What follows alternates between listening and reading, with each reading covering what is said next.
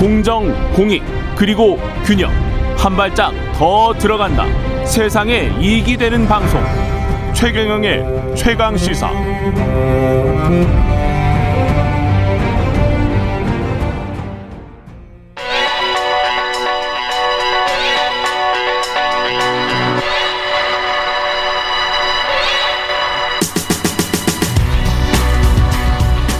최경영의 최강 시사 매주 금요일마다 여야 대선 대선 주자 관련 여론조사 살펴보고 있는데요. 여론조사 전문업체 메타보이스의 김봉신 대표 자리해 주셨습니다. 안녕하세요. 안녕하십니까. 예.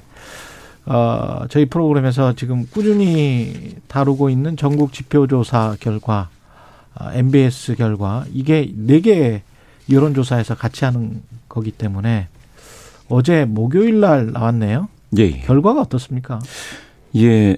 두 후보의 지지도는 이제 거의 비슷합니다. 지난주에 이제 1%포인트 격차였다가 예. 4%포인트로 약간 아주 미세하게 벌어졌는데요. 오차범위네. 예, 예. 오차범위 예. 내라서 사실상 대등한 상황입니다. 다만 예. 그 지지 후보가 없다거나 이제 모른다는 태도 유보 응답이 아, 지난주에는 18%로 나왔는데요. 이번 주에 25% 아, 23%로 아. 5% 포인트가 더 많아졌습니다. 부동층이 많아졌네요. 다시. 예, 예, 맞습니다. 이게 전화 면접 조사 방식이죠. 전화 면접입니다. 예. 전화 면접하고 ARS하고 수치 차이가 예, 예. 약간 좀 이- 일관성 있게 예, 예. 좀 다르더라라는 예, 예. 그렇게 생각하시는 분들도 많은 것 같은데 어떻게 보세요?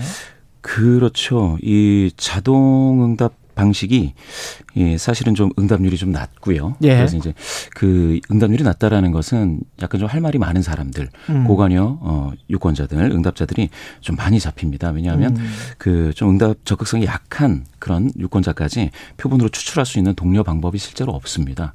그렇죠. 예. 그러다 예. 보니까 거의 뭐 나는 응답하겠어라고 손드는 사람들 위주로 쫙 모으는 상황이 돼서요. 예. 그러다 보니까 아무래도 의견이 있고 응답 적극성이 좀 강한 그런 어떤 고관여 유권자죠. 이분들이 음. 최근에는 좀 그 현 정부에 대한 비토 성향이 좀 있어서요. 음. 어, 약간 보수 성향을 띠고 있습니다. 아, 그러면 ARS 조사 방식은 보수 성향을 띈 어떤 유권자들의 의중이 많이 반영돼 있을 수, 예, 수가 예. 있고 예. 전화 면접 조사는 좀 덜 할 수 있고 예, 예. 전화 면접 조사는 이제 민심을 전체적으로 심층까지 예. 다 예, 대표한다고 할 수가 있겠죠. 예. 예.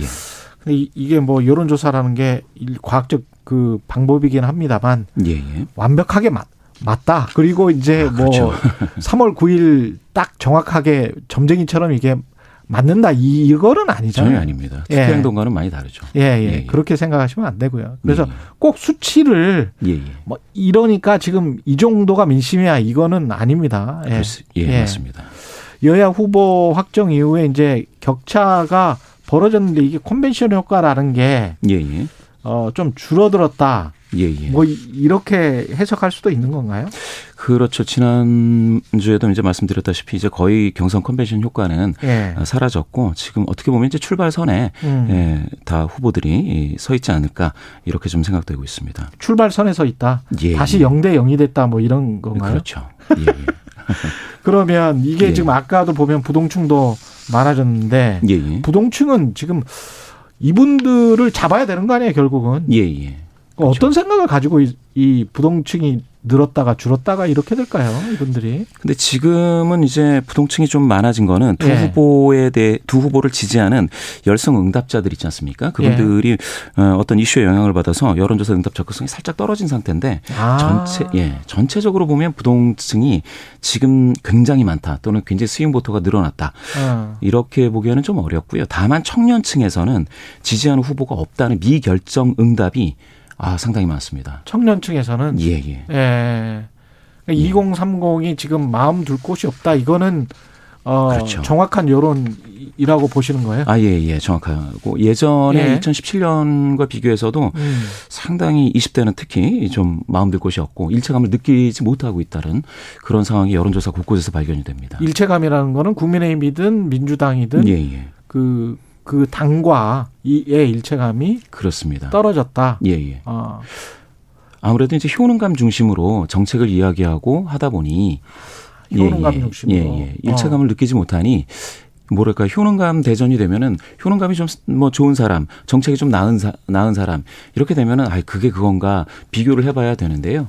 일체감을 느끼면 마음 속에서 이렇게 충성 지지가 나올 텐데 청년층에서는 크게 보이지 않습니다. 그 일체감이 느껴지려면 느껴지는 거는 이념적 가치적으로 일, 일치한다 그렇죠. 이 후보와 예, 예. 그게 일체감입니까? 그러니까 내가 내가 아, 생각하는 어떤 어. 뭐 세계관, 가치관 방금 말씀하신 예. 그것과 같다거나 내 상황을 제대로 이해했다거나 음. 후보가 어떤 어, 자기 헌신성을 좀 보여줬다거나 이런 진정성 플레이가 있어야 되는데요. 음. 지금은 두 후보 모두 한 후보는 나는 이제 정치적으로 어, 이 정부를 응징할 수 있다. 음. 뭐 이런 이야기. 또한 후보는 아 나는 어, 지금까지 해온 나의 음. 업적이 있다라는 음. 식으로 효능감 중심으로 서로 이제 음. 예, 각축전을 벌이고 있기 때문에 아. 마음을 줄 수는 좀 없는 것 같아요.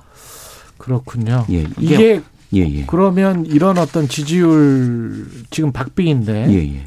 이게 지금 계속 0대 0의 상황이 계속 이어질 가능성이 높습니까? 어떻습니까? 그 좀 그렇게 이제 예측하는 사람들이 조금 있습니다. 뭐 예. 검찰 수사가 급물살을 탄다거나 음. 아니면 뭐 어, 어떤 외교라든지 남북 관계에서 급변 상황이 있다거나 이렇지 않으면 사실 박빙이다 이렇게 이야기를 하고 있는데요.